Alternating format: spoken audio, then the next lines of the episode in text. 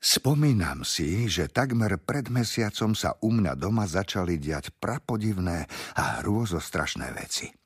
Televízor sa zapínal a vypínal úplne sám. Z komory sa mi strácali pomaranče a sladkosti a po večeroch sa z kúta obývačky ozývalo čudné ťukanie. Asi takéto. Brr, určite tu straší. Ale kto? Alebo čo? Možno nejaký sídliskový upír či bezhlavý nájomník, možno duch domovníka alebo akási vesmírna príšera. Mal by som zavolať políciu. Už už som na telefóne vytáčal policajné číslo, keď mi napadlo, čo im vlastne poviem. Dobrý deň, páni policajti, mám doma strašidlo, rýchlo ho poďte zatknúť? Veď sa mi vysmejú. Nie, nie, nie, nikam volať nebudem. To strašidlo musím dostať sám. V kuchyni sa opäť ozvali tiché kroky. Ťap, ťap, ťap. Bolo to ako z hororu. Tie kroky sa blížia ku mne do obývačky. Už ich počuť z chodby. O, aká hrôza. Pre istotu som sa radšej rýchlo skryl za kreslo. Ťap, ťap, ťap. Kroky sa neustále približovali. Už boli celkom, celkom blízko. Opatrne som vyzrel z úkrytu a od ľaku som takmer omdlel.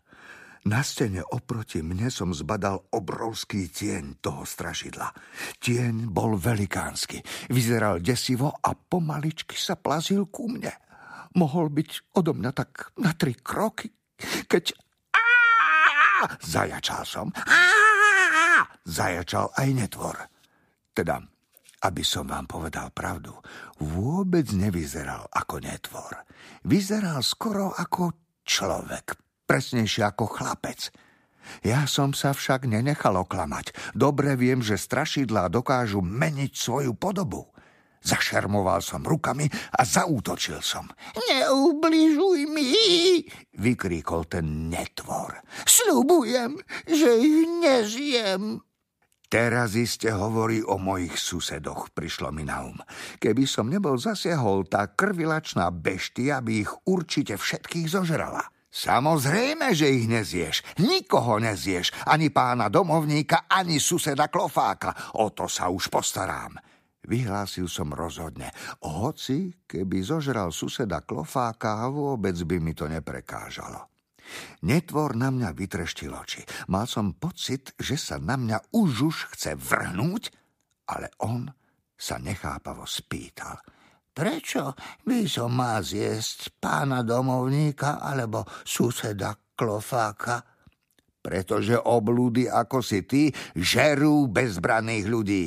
No dovol, ja nie som nejaká oblúda, bránil sa neznámy. Nič nedovolím. Ak nie si oblúda, tak prečo tu strašíš? Ja tu nestraším, ja tu bývam, povedal tak presvedčivo, že som z toho zostal celkom pav. Bývaš? A odkedy? Hm, prisťahoval som sa asi pred mesiacom. Pred mesiacom, zamyslel som sa. Presne pred mesiacom sa predsa začali diať tie čudné veci. E, takže ten zapínajúci sa televízor, miznúce pomaranče a to ťukotanie v kúte, to si bol ty? Opýtal som sa. Skromne prikýval. Hm, ja. Hm. Ako sa voláš? Začal som s krížovým výsluchom. Ťuk, ťuk. A, to je teda čudné meno. Prečo čudné? U nás v Ťukťukove sa tak volajú všetci Ťukťukovia. Ja? Takže je ich viac. Dúfam, že nebývajú všetci v mojom byte. Pátravo som sa rozhliadol. V každom dome býva iba jeden ťuk-ťuk, vysvetlil mi nový známy, ako by čítal moje myšlienky. Iba vo vašom paneláku ešte nebýval žiaden a tak sem poslali mňa. U teba sa mi páčilo najviac. Mohol si sa aspoň opýtať, či s tým súhlasím, povedal som urazene. Ťuk-ťuk sa na mňa smutne pozrel. Hneváš sa? Nehneval som sa. Celkom sa mi páčilo, že by sme v tomto nudnom a smutnom byte mali bývať dvaja. ale stále mi vrtalo v hlave, ako je možné, že ťuk ťuk tu so mnou býva už mesiac a ja som si to doteraz vôbec nevšimol. Viem sa dobre skrývať, usmial sa ťuk ťuk. Potom ukázal rukou do kúta, z ktorého sa po večeroch ozývali tie čudné ťukotavé zvuky. Tam spávam. E, cez deň, kým si v práci pozerám telku a večer ťukotám.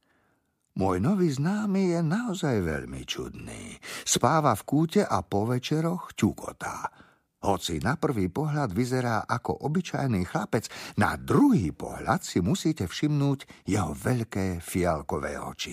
A čuduj sa svete, v hustých vlasoch ukryté malilinké rožky.